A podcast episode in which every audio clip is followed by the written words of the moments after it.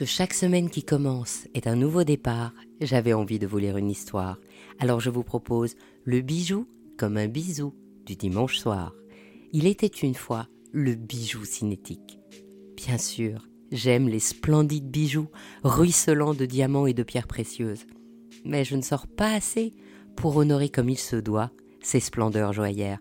Alors j'aime quand un bijou vit avec moi, qu'il bouge, quand je peux jouer avec, discrètement ou non. Ce mouvement s'exprime dans le mot cinétique qui vient du grec ancien kinétikos et justement signifie ce qui se meut, ce qui est en mouvement.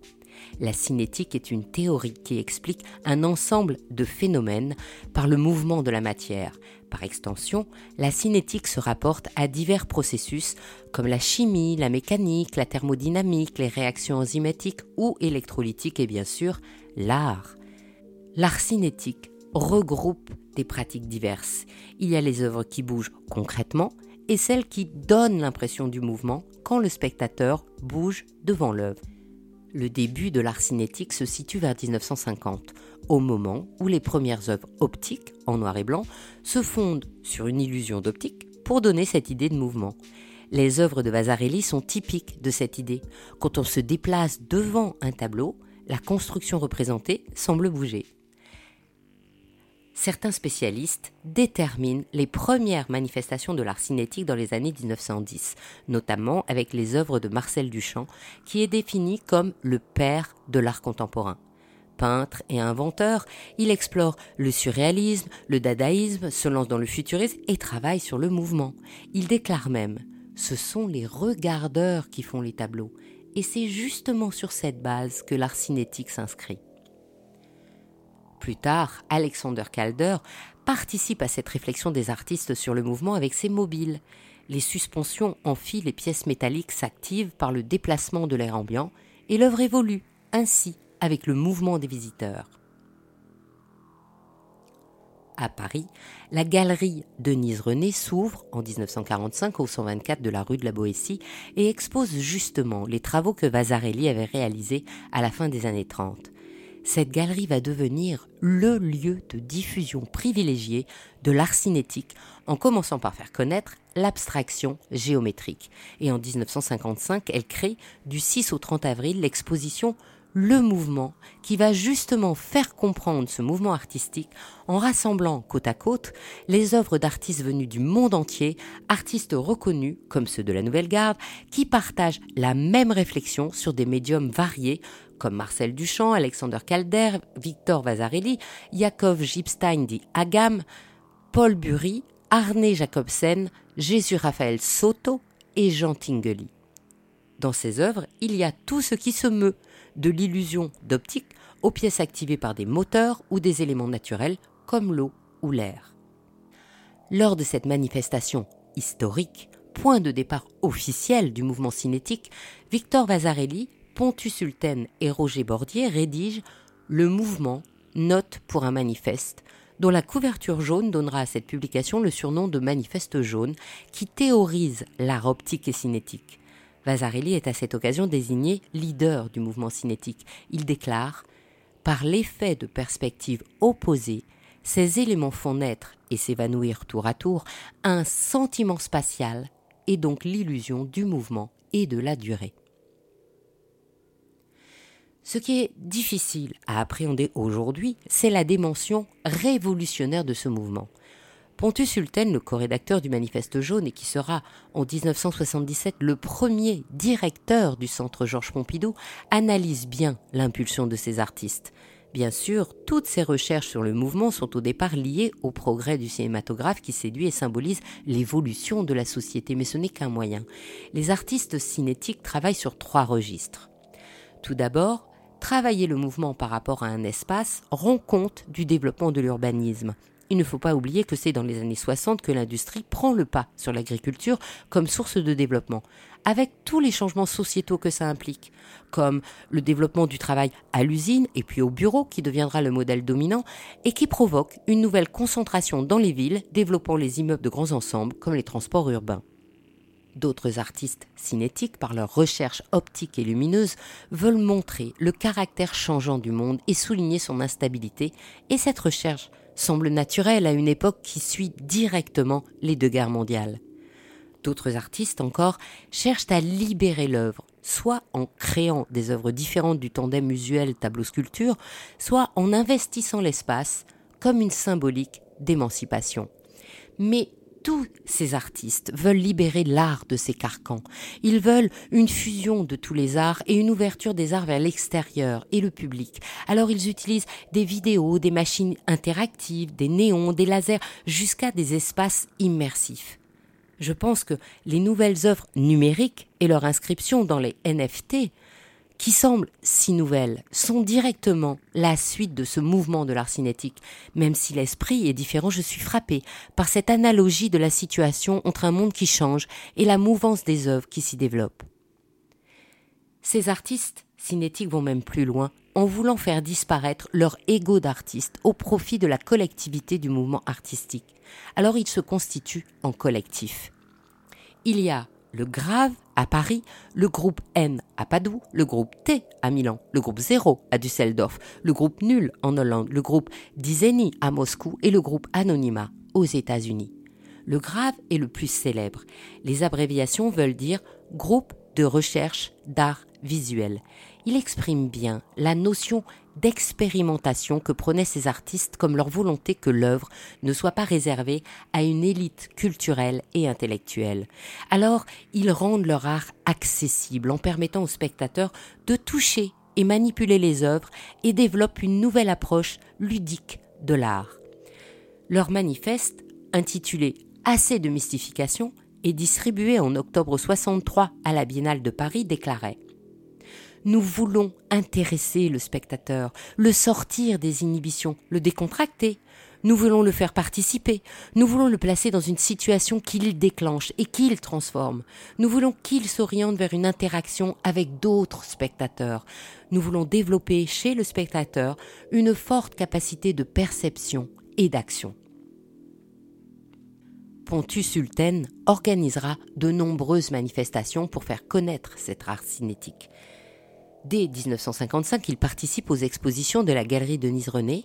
En 61, il organise l'exposition Roselle Iconstein au Moderna Museet de Stockholm. Et en 68, il programme The Mackin as Seen at the End of Mechanical Age au MoMA de New York. C'est lors de l'exposition MAT, multiple art transformable art cinétique de Zurich en 60 que l'expression art cinétique est employée pour la première fois par une exposition muséale. Les artistes repérés par la galerie Denise René y sont bien sûr représentés et forment ainsi la nouvelle tendance, auquel s'adjoignent bientôt les artistes américains. En 64 s'ouvre au MoMA de New York l'exposition The Responsive Eyes, organisée par son directeur américain William Setz et en collaboration avec la galerie Denise René, qui apporte presque la moitié des œuvres présentées. À cette occasion, le Time utilise pour la première fois le terme op art pour qualifier ses œuvres. Ce mot est une abréviation de l'expression optical art qui qualifie les jeux d'optique présentés notamment par la Galerie One à Londres, laquelle présentait la première les œuvres de Vasarely. L'expression op art, qui dès lors concurrencera au niveau international l'expression art cinétique, exprime également un dialogue avec la société technique et industrielle et renoue avec l'abstraction et les compositions géométriques.